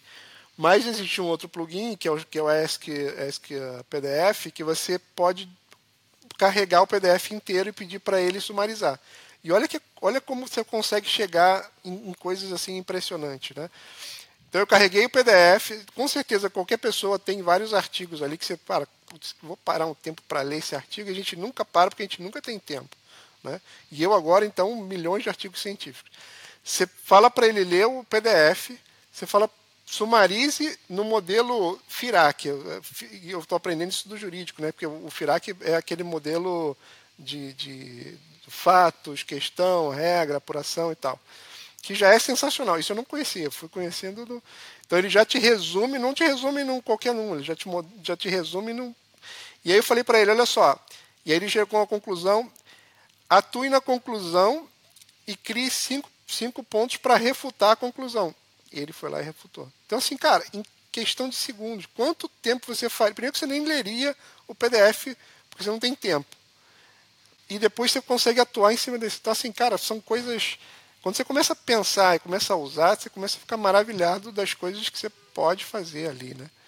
É... E aí, só para voltar, o que, que, o que, que não, não deve fazer? Jurisprudência dá, só se tiver acesso à internet. Citação de leis dá, mas é arriscado. É... Eu diria é, que ele já me citou os artigos, ele já inventou aí. alguns artigos para mim já. É. Mas aí tá muito dentro disso que você falou, né? É o seu, é o seu advogado júnior ali que você tem que estar tá supervisionando o tempo inteiro. Não vai, não vai se meter a advogado criminalista sem ter nenhuma expertise na área e pegar uma resposta do chat GPT, porque você vai se dar mal, né? É. Eu diria que a primeira dica, a primeira coisa, não, não escreva um prompt ou qualquer coisa que você quer saber, faz um teste com ele para ver se ele sabe. E eu, de novo, estou generalizando uma coisa que é mais complexa, mas só para colocar. Como assim faz um teste? Cara, quero falar de direito penal. Primeiro, primeiro prompt que eu faria, que eu faço inclusive, não é falar, cara, quero resolver tal coisa de direito penal. Não, eu falo, me liste é, os cinco autores de direito penal, por exemplo. Aí ele vai lá e te traz. E aí você checa se está se está correta aquela informação. Se não tiver, inclusive, você pode pedir para ele gerar de novo, pode indicar e tal. Então ele já trouxe um contexto ali que ele conhece. Inclusive você pode carregar falar, ó, direito penal tem esse, esse, esse. Então você já criou um contexto. Aí eu vou lá, monto um segundo prompt. Quero falar sobre direito penal, é, sobre tal caso, sei lá, se pode ser preso em, em flagrante. Me fale cinco pontos para refutar o direito em flagrante, ou se você quiser colocar um calmo. Então nunca coloque primeiro já quer a resposta assim afobado. Não, tenta criar um contexto em cima, porque ele com contexto é tudo para ele. É como Só se estivesse naquele momento meio que vestindo ali a camisa, né? Ele entendendo, bom, então eu sou, porque ele é tudo, né? Vamos, vamos dizer assim, é. o, o ChatGPT é tudo. Quando você começa a dar essas dicas para ele, é como se ele estivesse vestindo ali aquela roupagem, aquela camisa do, bom, eu sou um advogado criminalista, entendi.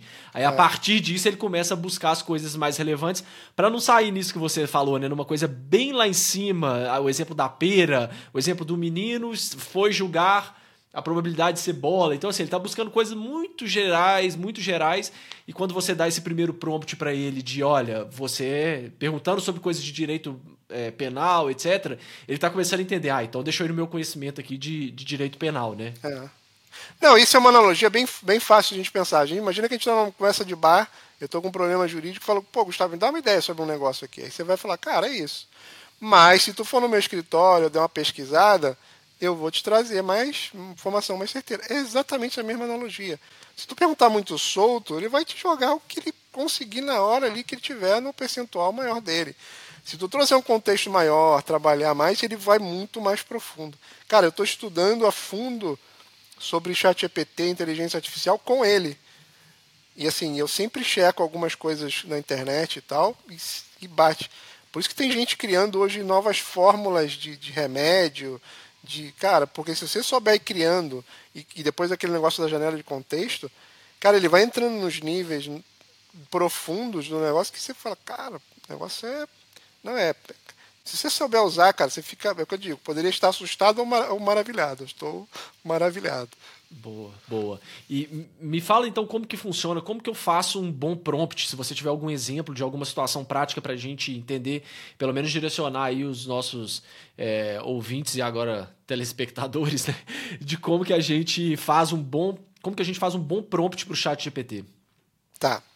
Primeira coisa é aquilo que eu falei, defina o quem ele é. Né? Então, haja como um advogado tributarista com tanto tempo de experiência e tal. Então, acho que essa é a primeira dica que eu diria. Segundo, pensa, não pensa em um prompt só. E, de novo, prompt é aquela sequência de comandos, só que prompt é uma coisa mais forte, você está elaborando aquilo ali. Né? É, não pensa em resolver só em um comando. Pode ser que você precise dar vários comandos para que você tenha uma resposta. Então, é, eu sempre gosto de trazer contexto. Então, é aquilo que eu falei, vamos, vamos seguir o nosso prompt. Haja como advogado tributarista e me liste as principais leis tributárias do Brasil, alguma coisa assim. Então, ele já vai te trazer um pouco de informação de contexto. E depois, você aí você começa a colocar o que você quer. Preciso resolver tal coisa. Então, dá um pouquinho de contexto sobre a situação que você quer responder e aí coloca para ele trazer as informações. É, tem isso que eu te falei da saída, você quer que ele coloque em bullet points, você quer que ele coloque em formato de tabela, você quer que ele, que ele crie quase um mapa, ele não cria um mapa mental, mas ele consegue criar ali as entradinhas do mapa mental, tem assim é, é, muitas opções. Eu vi que você falou um muito legal também, é, que é, por exemplo, de você refutar teses, né? Por, se você quisesse antecipar num processo, é, você fazer um prompt, ó, o caso é esse, esse, esse, esse, me lixa aqui os 10 principais argumentos que, que a parte contrária pode usar para refutar a minha tese. Isso eu achei muito legal, para você já se antecipar tanto às vezes durante né, no curso do processo, quanto na hora de elaborar uma contestação. Olha, bom, acabei a minha contestação aqui, agora vou lá no chat GPT e pergunto para ele, ó, o caso é esse aqui e eu usei isso. O que, que você consegue refutar da minha tese? Então, às vezes, você consegue aperfeiçoar a sua petição inicial, aperfeiçoar a sua contestação utilizando isso. Isso, isso eu nunca tinha visto ninguém fazendo, achei muito legal também. Sim, tem, eu coloco ali no, no, no, curso a gente traz 30 exemplos dos principais comandos utilizados. Refute é um deles, sumarize, apresente os riscos. Juridiclei simplificado é super legal. Você tem um texto jurídico, você quer traduzir para o teu, pro teu uh, cliente, cara, bota ele, ele faz no segundo. gasto, imagina a quantidade de tempo que você vai economizar. Daqui a pouco os caras vão estar fazendo isso na máquina. Você vai ter o teu, na máquina que eu digo automatizando isso. Uhum. O cara vai perguntar, ele vai pegar o teu texto jurídico e já vai entregar como juridiquês simplificado. É como se fosse um tradutor, né? Só que um tradutor do juridiquês para o português convencional. Não, e, e assim, é para o pessoal entender, é impressionante. Por que é impressionante? Se você pedir para ele explicar como se fosse uma criança, de, fala assim, ó, escreva tal tema como para uma criança de 10 anos, ele vai escrever de uma maneira. Escreva para uma criança de 15, um de 30, um de 45, um especialista. Você vai ver que ele vai mudar a explicação, assim, ele muda a explicação para cada coisa que você colocar. Escreva para um juiz. É... Então, assim, cara, as, as possibilidades são imensas, bizarras. Outro dia, para dar Esse um é exemplo. Esse é ponto também legal, né? É, que, que as pessoas às vezes não usam, né? Bom, saiu a resposta, acabou, fechou, copiou e colou. Não, você pode pegar aquilo ali e aperfeiçoando e, e, apertando ele, assim, vamos chamar, e, é. e afinando a, a, resposta de acordo com que, com o que apareceu. Porque esse é um ponto também. É, ele não responde igual para todo mundo. Né? É, vai ser diferente dependendo do contexto, mesmo às vezes você escrevendo da mesma forma, justamente por isso aí que você falou, né? Dele estar tá buscando no banco as probabilidades, então essa, é, isso vai alterando. Então pode ser que você coloque de um jeito, hoje, amanhã vai sair outra resposta, então você tem que aprender a lidar em cima da resposta que ele te deu, né? Então, quando ele te dá uma resposta e você acha que ficou, ah, não, ficou muito longo, você pode pedir para ele, olha, resuma isso, olha, é, esse jeito está muito informal, escreva a mesma coisa, mas como se você estivesse falando para um juiz. Então, ou não, escreva para um, um, uma pessoa comum, né? Pra, pra... Tem muito vídeo no YouTube disso, né? De ah, explica um conceito super complexo como se você estivesse falando para uma criança de 8 anos, né? E aí é, a é. linguagem é diferente, o, entendimento é diferente. Então, é fazer esses testes é muito legal você ver, porque aí você vai aprendendo também como que, que funciona a ferramenta. Não, e esse é um ponto super importante. Antigamente, quando eu estava começando, eu tinha uma resposta e não estava muito boa, eu falava, ah, mas já está uma resposta legal, aí eu pegava e ia trabalhar ela no Word, né? No, no...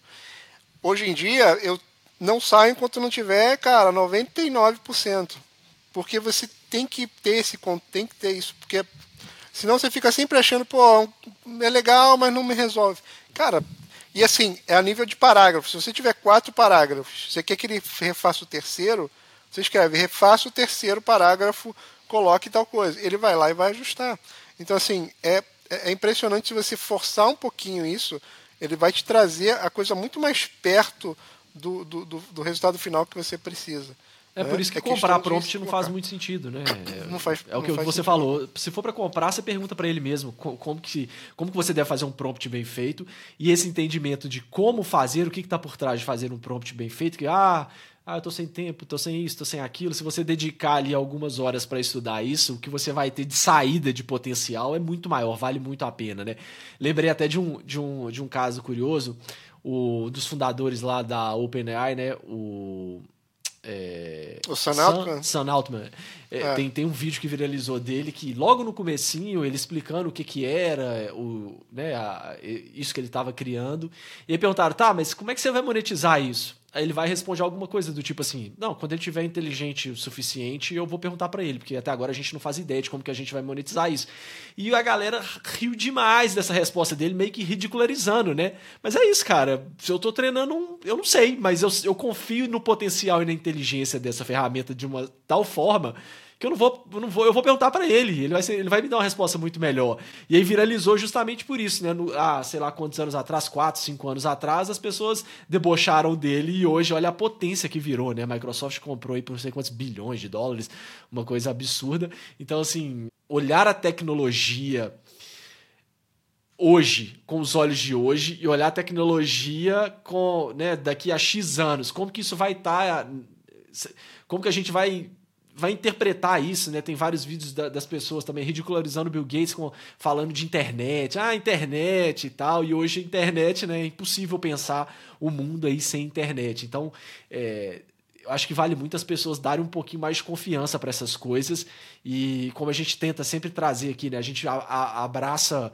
a maior quantidade de temas relevantes Alguns é para só colocar no radar mesmo, e, enfim, e saber que existe, tentar aplicar de alguma outra forma e entender um pouco. Outras têm um potencial muito grande de mudar sua, o seu dia a dia, mudar a sua rotina de trabalho, que no meu caso eu acho que é isso o, que o chat GPT faz. Então, assim, é, eu estava usando muito, muito menos, usava pouco, e aí, desde que eu aprendi a fazer alguns prompts, algumas coisas, muda a forma. O aproveitamento é, é bizarro, o tanto que você consegue aproveitar da ferramenta e ele te deixa muito mais abrangente. Depois que e, e, claro que você começar a usar qualquer coisa na vida, você sabe que você tem aquele tempo ali de você se forçar e começar a utilizar. Mas hoje em dia, é que eu te falo, vou te dar um outro exemplo. Eu estava malhando, aí é, tinha dúvidas, cara, se malhar em jejum é bom ou ruim? Uma coisa simples. E aí, sabe aqueles pontos que você fica na tua cabeça, fala, cara, eu quero checar esse negócio, mas aí não tenho tempo, mas também não é tão importante vai, hoje já tem o app né, do, do chat GPT, você vai ali e coloca. Né, faz um prompt interessante.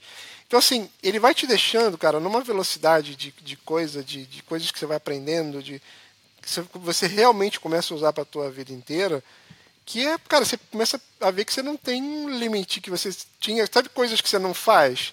Porque, para, não tem tempo, vou ter que pesquisar. Vou... Cara, qualquer coisa. Desde quanto tempo como é que você cozinha um ovo até fazer uma pô, fazer um resumo baseado em Firac e colocar na conclusão é, é, refutar cinco pontos na conclusão, entendeu? É, é, é, brutal. É como eu te falei, tem gente usando, cientistas usando para projetar os novos é, medicamentos, é, estão projetando no futuro essas máquinas ajudarem a, a, a, fazer cura do câncer. Cara, é um negócio e, e, e o que eu falei, é democratizado. Qualquer pessoa pode entrar e fazer. É. Esse é o ponto. Esse é o e ponto. esse é o meu ponto. Eu tenho conversado um pouquinho com escritórios e departamentos jurídicos. É, e é normal que a gente esteja inserido nesse dia a dia. O dia a dia é, já é cheio de coisas. E a maioria deles ainda não conseguiu entender o impacto disso. Mas, cara, da mesma maneira como que eu acredito que ali a parte de gestão ágil e tal tem um impacto, e a gente tem visto o impacto, eu tenho visto que inteligência artificial, na verdade, não, não existe possibilidade de usar ou não usar. Você vai ter que usar. Porque é, a, a diferença prática, quando você começa a ver, é, é, brutal. Só que tem um ponto, você pode não, não usar agora. E em algum momento você vai ter que ser forçado. Pode ser porque o departamento jurídico vai te chamar e falar, cara, esse preço que você está colocando não tem mais sentido, você vai ter que dar um jeito, você vai ver que é, ou o teu custo está tá enorme. Eu estava vendo umas projeções nos Estados Unidos, tem uma galera falando que a margem, e lá, claro, contexto diferente, eles fazem muito mais, é, é, é, cobram muito mais por hora e tal, mas eles estão projetando, em média, uma diminuição de lucro entre 20% e 30% quando isso começar a, a pegar mais forte. Já, assim, por estar utilizando ou não. Então você imagina diminuir isso. Isso pode ser bom ou pode ser ruim, depende de como você agir. Bota essa galera para atender mais clientes, entrega mais, mais resultado para o teu, pro teu cliente, pega mais serviço dele. Mas essa adaptação, todo mundo vai ter que passar. Ou você pode fazer hoje, ou você pode fazer na pressão e quando todo mundo já tiver, cara, à frente. O que eu estou tentando fazer é que, cara, vamos fazer agora, porque você já tem mais. A gente, em teoria, tem mais tempo. Nem sei se tem mais tempo, porque eu já estou vendo alguns escritórios, alguns escritórios não têm nem noção do que é, alguns escritórios já estão começando a fazer projetos. E aí tem toda uma outra discussão, né, que como é que o que qual, qual que é a estratégia ideal para falando de um escritório, né? Porque assim, se você, você pode deixar todo mundo usando o chat GPT ali, cada um tendo sua conta, né? Ou você pode criar ali um front-end que a gente chama uma capa para que os advogados digitem é, no teu sistema e aí conecta com a OpenAI por API, né? E você no final pode montar um modelo seu que, com os teus dados. Essas três possibilidades existem. Até semana passada a terceira possibilidade não existia, que era você criar teus modelos. A Microsoft acabou de lançar essa possibilidade de você carregar os teus dados. O que é sensacional, cara, é, é outra coisa.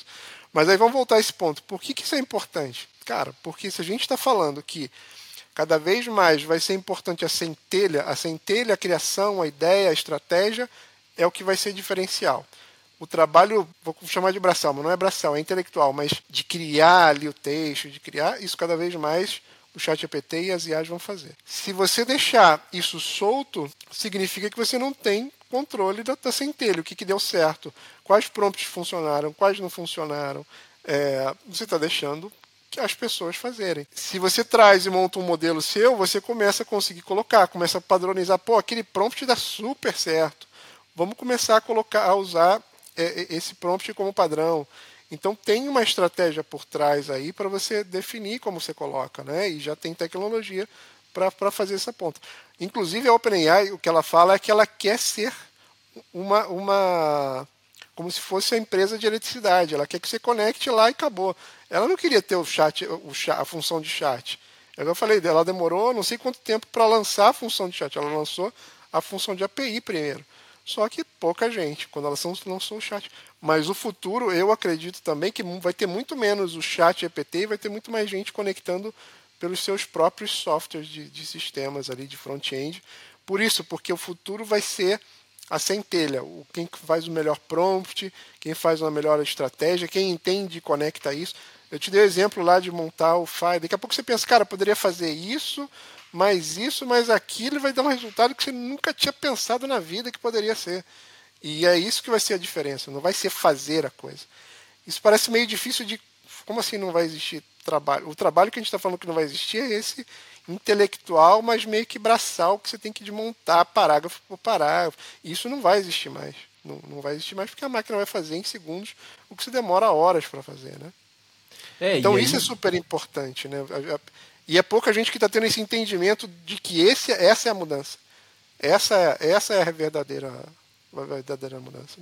Cara, é, e, é, é, um, é um ponto muito legal que me fez lembrar. Eu acho até que você estava lá, não sei. Mas numa das primeiras Lautec Conference que eu fui, é, lá em São Paulo, sei lá, 2018, não sei, por aí, bem antes de pandemia e tal, eu fiquei maravilhado com o case. E aí o que eu quero mostrar com isso é assim: as, as variáveis que podem acontecer. Né? Você pode usar isso tanto de uma forma bem simples e para te ajudar no dia a dia, como você pode usar é, essa mesma tecnologia de uma forma muito complexa.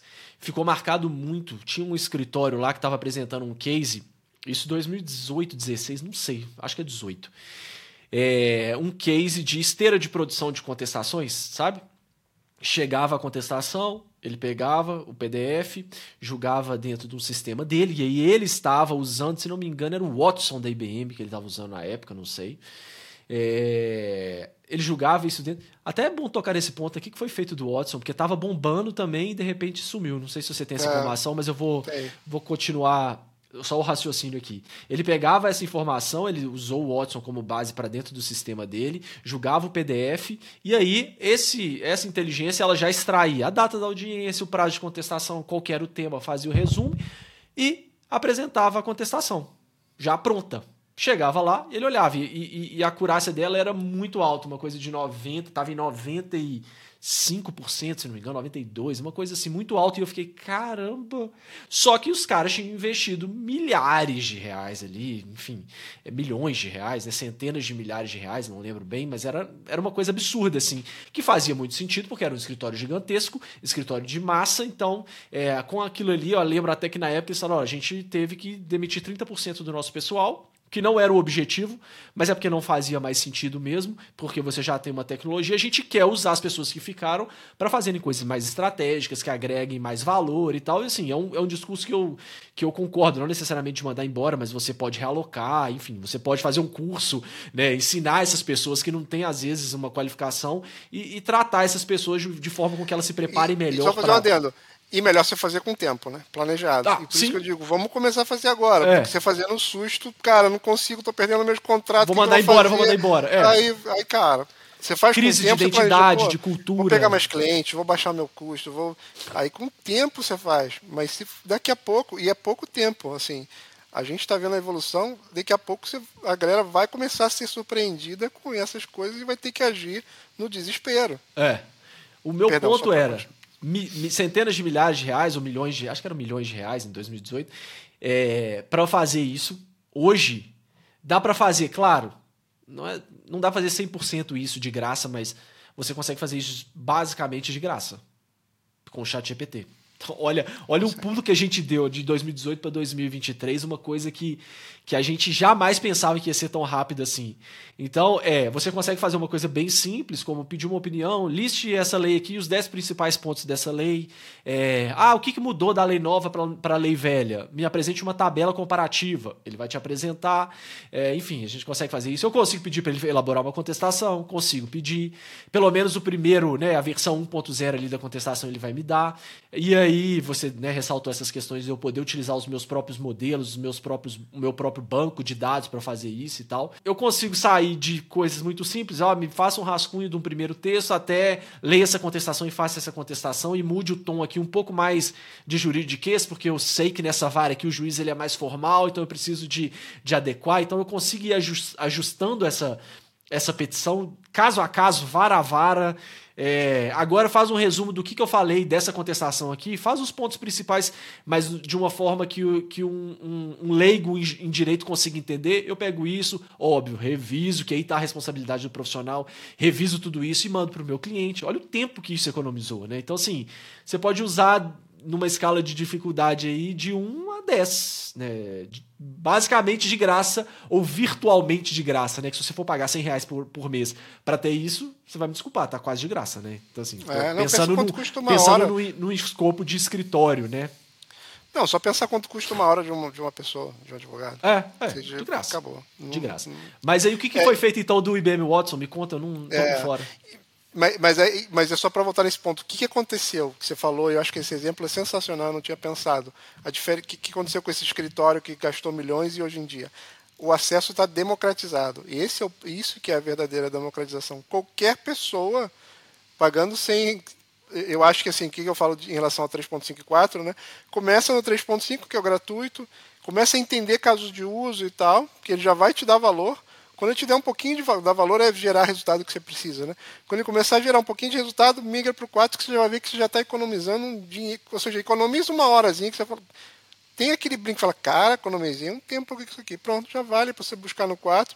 E o 4 é muito mais robusto, é um pouquinho mais lento, porque ele tem mais neurônios, porque ele, vamos simplificar, mas ele raciocina melhor. Então ele demora um pouquinho de mais tempo. Tinha umas travas em relação à quantidade de acesso, mas a OpenAI está tirando isso. Então, assim, gerou um insight que gerou um pouquinho de tempo, migra para o 4, porque inclusive o 4 tem plugin e tal. Então, assim, o grande ponto é que democratizou e não e é o que eu falei, não existe opção de não usar, porque a galera vai começar a usar. Com isso que a gente está conversando, o pessoal vai falar, pô, então vou criar uns prompts bons, vou padronizar. E aí, qualquer atividade que eu tiver com resuma ou, ou cite os 10 riscos nesse contrato, cara, vou lá e uso aquele mesmo prompt para a galera igual, toda. Igual Acabou. hoje os escritórios têm banco de tese jurídica, né? Vai ter o banco de prompts, Vai ter banco né? de prompts, com certeza. Sim. Só que é prompt, a, a, diferença é que você precisa, às vezes, dar um erro, dar um, então você tem que ter uns especialistas, os caras que realmente vão ser os especialistas de prompt para ajustar, para colocar, para melhorar e tal. O que aconteceu com o Watson? E, e esse é um outro ponto que é, é relacionado. E tal. O Watson dava resultado, mas ele, ele exigia um, uma computação, um recurso muito alto. Né? Por quê? Porque ele usava tecnologias e, e, maneiras de construção diferentes. E esse é um ponto legal, porque que, como é que foi esse boom? Que de repente aconteceu e tal. Na verdade, não de repente aconteceu inteligência artificial. Já existia há bastante tempo para serem utilizadas de várias formas. Só que em 2017 o pessoal da IBM lançou um paper que chama-se Attention is all you need. Atenção é tudo que você precisa. Onde eles mostravam uma nova maneira de configuração dos transformers, que a gente chama GPT ou T de transformers. Por isso que inclusive eu coloquei GPT Law para marcar, porque assim, o GPT, o transformer sobretudo, é, é o que mudou o mundo, o que mudou isso tudo. Eles mostraram que se você configurar a, a, a, inteligência artificial, a generativa, de uma forma específica, que é basicamente, antigamente, você precisava pegar palavra por palavra, sequencial, e processar isso tudo. Hoje o Transformer ele entende o contexto, ele pega as palavras principais ali. E tem toda uma técnica por trás e tal, mas só essa mudança que foi feita, ela propiciou esse ganho, e aí todo mundo começou a montar. Tanto que se olhar, se você lembrar assim, pensa do OpenAI, que você tinha ouvido falar negócio de joguinho, que os caras estavam tentando fazer é, é, eles tentavam treinar inteligência artificial com jogos e tal, saber que o Elon Musk estava envolvido. Isso é o que a gente tinha ouvido de OpenAI. Esse, esse era o caminho que eu estava seguindo. E de, de repente, em 2017, a galera do Google lança isso despretensioso, um paper alguém, e olha como é esse negócio de espírito de startup e tal. Uma pessoa da OpenAI, de uma equipe, falou: Cara, vou puxar esse projeto, vou testar isso, testar esse paper. O cara começou a ver que dava resultado, foram colocando recurso, foi o que gerou o, o GPT, é, o que a gente conhece hoje. Então, assim, com base em um paper despretensioso, inclusive, que ironia do destino, né? Da galera do Google, e hoje a gente sabe que o Google está atrás disso, foi que lançou, e hoje em dia a, maioria, a maioria dos, dos, LLMs são baseados nos Transformers, tanto o OpenAI como da, da Cloud, que é uma, uma galera que saiu da OpenAI, como vários outros modelos, tanto de, de texto como imagem, são baseados nessa tecnologia. E, e foi isso que mudou, né? Então esse é o ponto as, as tecnologias. Você fala, cara, mas já existiam tradutores ali do Google bem antes disso, existiam. Só que o trabalho que dá e a tecnologia que se usavam não era tão escalável como é hoje para você montar, né? Mas aí então o, o Watson ele ficou mais para essa para quem já tinha implementado isso.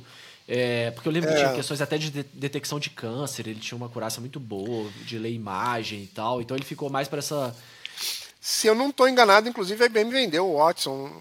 Ah, é? tinha algum, agora estão, não sei se, eu acho que eles colocaram o Watson X agora, eles voltaram, estão hum. voltando com isso, mas você vê, eles estão voltando com o padrão GPT. E como isso é, a vida é, é, é doida, né? Um paper despretensioso de cientista falando, alguém olhou, testou, como a gente precisa estar tá aberto a experimentar coisas novas, a testar, e vai mudar a vida da galera, mudando a vida do mundo inteiro, com base é. num, num paper, né?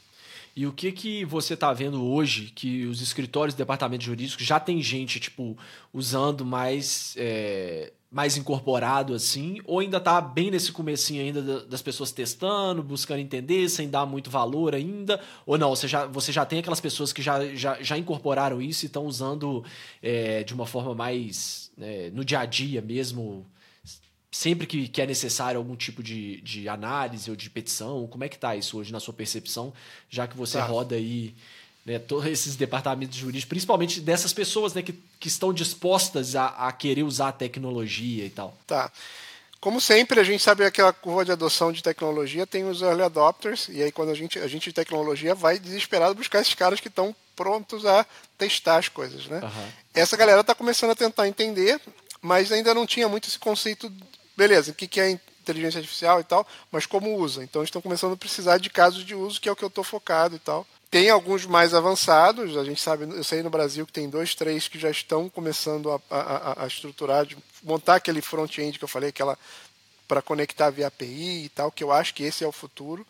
É, porque você tem que pensar o seguinte, isso vai ter impacto inclusive nas legal techs, porque se você pensar que, cara, as legal techs, elas, você guarda o teu processo lá e você faz várias atividades dentro do processo e tal. Se você começar a utilizar menos, ela vai ter impacto. Ou ela vai colocar uma funcionalidade que vai estar no teu fluxo, ou você não vai usar mais o sistema dele.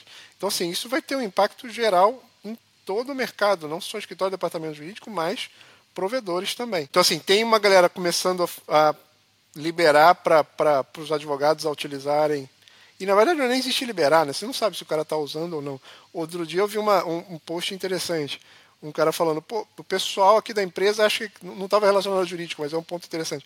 O pessoal da, acha que eu sou um nerd, sou o melhor de tudo, porque toda, toda coisa que me perguntam eu sei, tudo que eu, eu faço.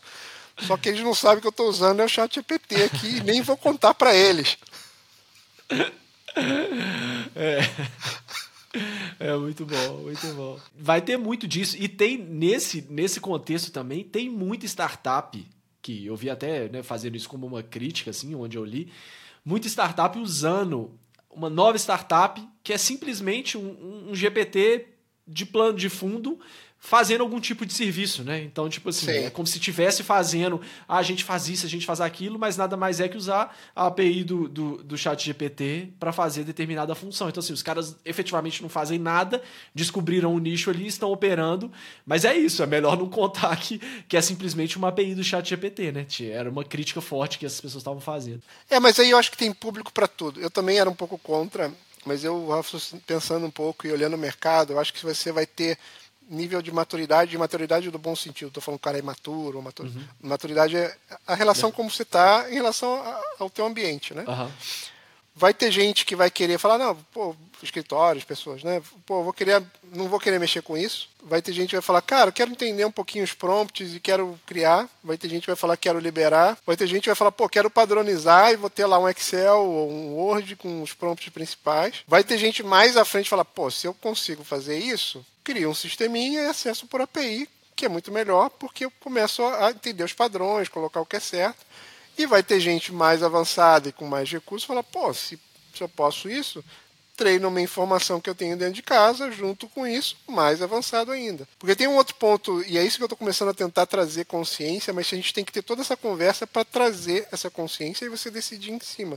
Né, do, do, do ponto. A gente está falando de ChatGPT e é o que está mais avançado, mas tem uma competição. O que, que você ganha em ter um front-end, de ter esse sistema? Você ganha a possibilidade de conectar com APIs diferentes.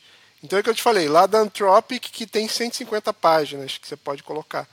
É, o pessoal brinca, Anthropic, você pode fazer um prompt na Anthropic, por, por exemplo, leia esses dois livros e escreva um terceiro livro é, baseado nesses dois livros, só que com a língua de Shakespeare. Você pode pedir isso. Aí você tem você tem que entender os modelos. Só que a Anthropic não é tão criativa como o da OpenAI é. Então você tem que começar a entender os modelos, as possibilidades, como você vai atuar, mas se você cria isso, você cria uma possibilidade. Não você vai, cara, vou fazer tal função, vou fazer com aquele com aquelas com aquele sistema, vou fazer uhum. com então você começa a criar, mas é mais avançado, você tem que colocar mais recursos. Você tem que ter uma estratégia, o que eu tenho tentado começar a mostrar para os escritórios, departamentos jurídicos, é que eles precisam ter uma estratégia de inteligência artificial generativa. E por que, que eu falo generativa? Porque senão fala, pô, inteligência artificial já existe, ou já uso no meu sistema, já tem isso. Cara, estou falando de inteligência artificial generativa. Aqui cria textos. Aquela que você pede para resumir um texto, ela resume muito melhor e muito mais rápido.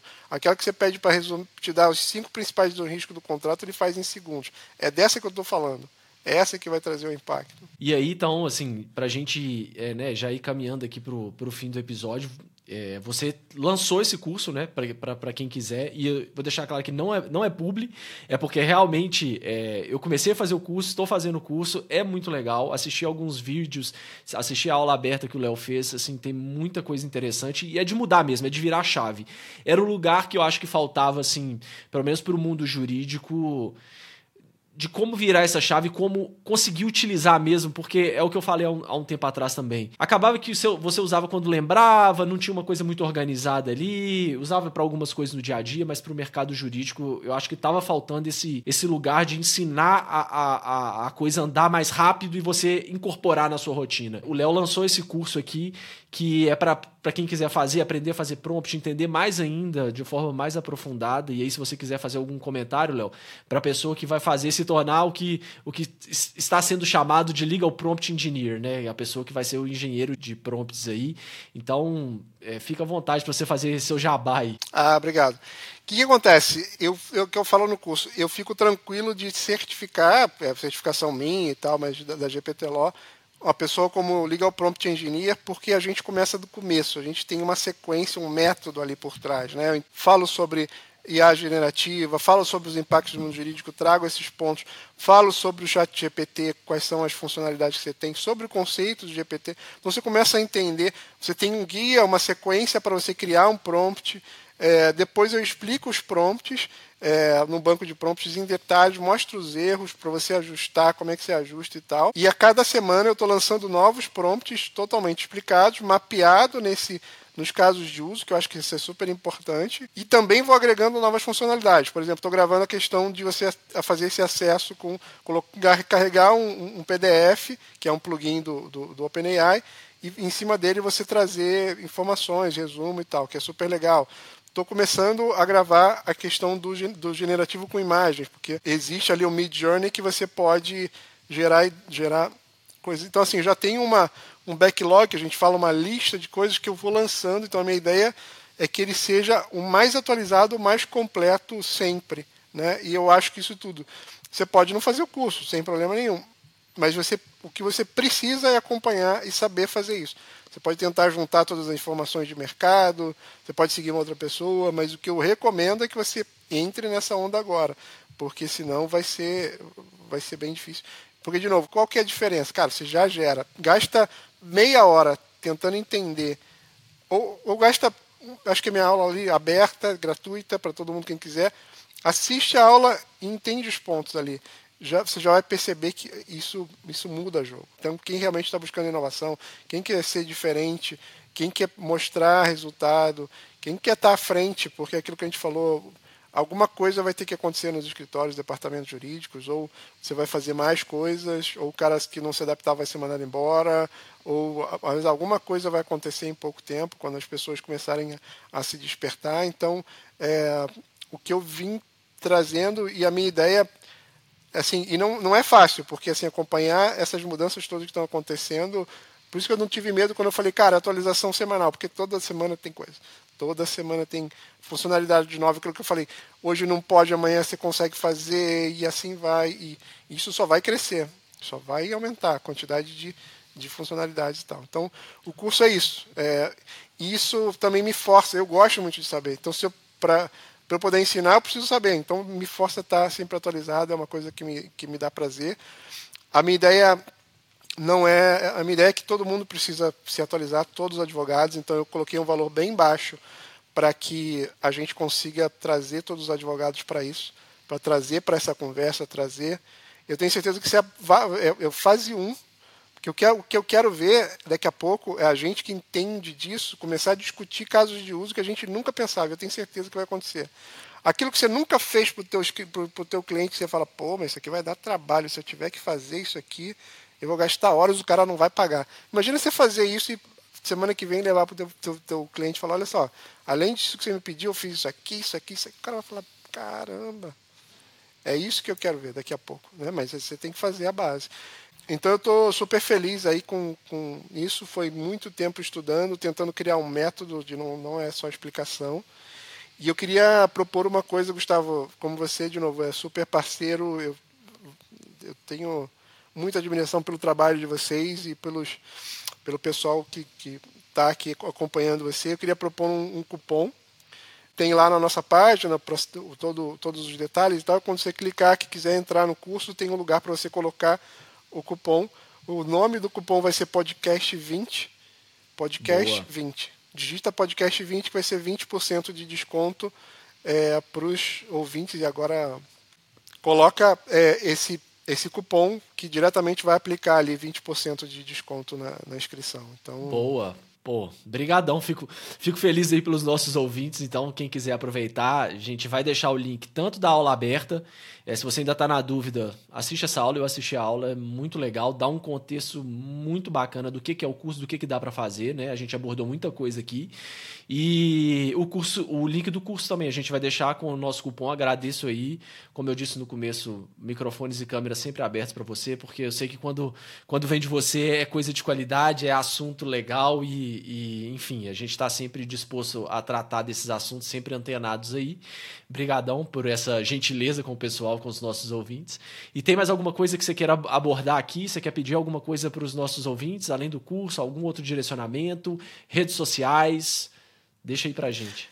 Tá, não, acho que a aula aberta eu, eu focaria hoje, porque eu vejo que o que a gente precisa trazer agora é conhecimento para a galera. Então, é, o Gustavo vai deixar aí o link. Se vocês quiserem acessar o site ou as mídias sociais, o site é gptlo.pro, P-R-O. Não tem com nem nada, gptlo.pro e aí você vai ter, vai ter essas indicações. Como eu falei, então tem o curso que está sendo atualizado é, é, é, toda semana.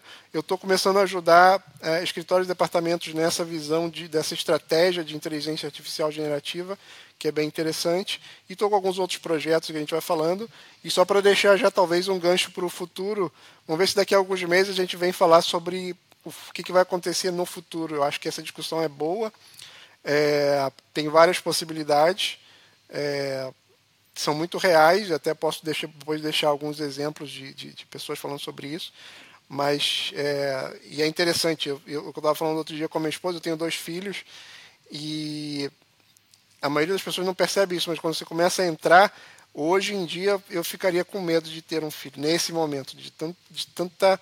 Assim, para você ter uma ideia, os principais especialistas de inteligência artificial no mundo, pode pegar. É, é, é, é os, eles falam, cara, eu não consigo prever o que vai acontecer em cinco anos. Eles não conseguem prever. É, então vamos ver se a gente faz um podcast. Deixa, deixa talvez lançar o, a próxima versão do, do, do, do, chat GPT e tal. Com certeza Assim, eu sei que o a Google está trabalhando num forte. Deixa eu lançar algum outro forte assim. Esse já é impressionante, você imagina o que vai vir por aí. E aí, com certeza, as pessoas vão querer ouvir o que está acontecendo e tal. A gente linka com. Vai ficar mais fácil olhar o futuro quando você olhar um negócio. Se hoje é revolucionário, imagina daqui a um tempo. E vocês podem ter certeza. Sim, eu acompanho. E por isso, até pegar esse gancho, Gustavo, eu, eu, eu lancei a Latijura ali em 2019, eu acho, para meio que monitorar o que estava acontecendo.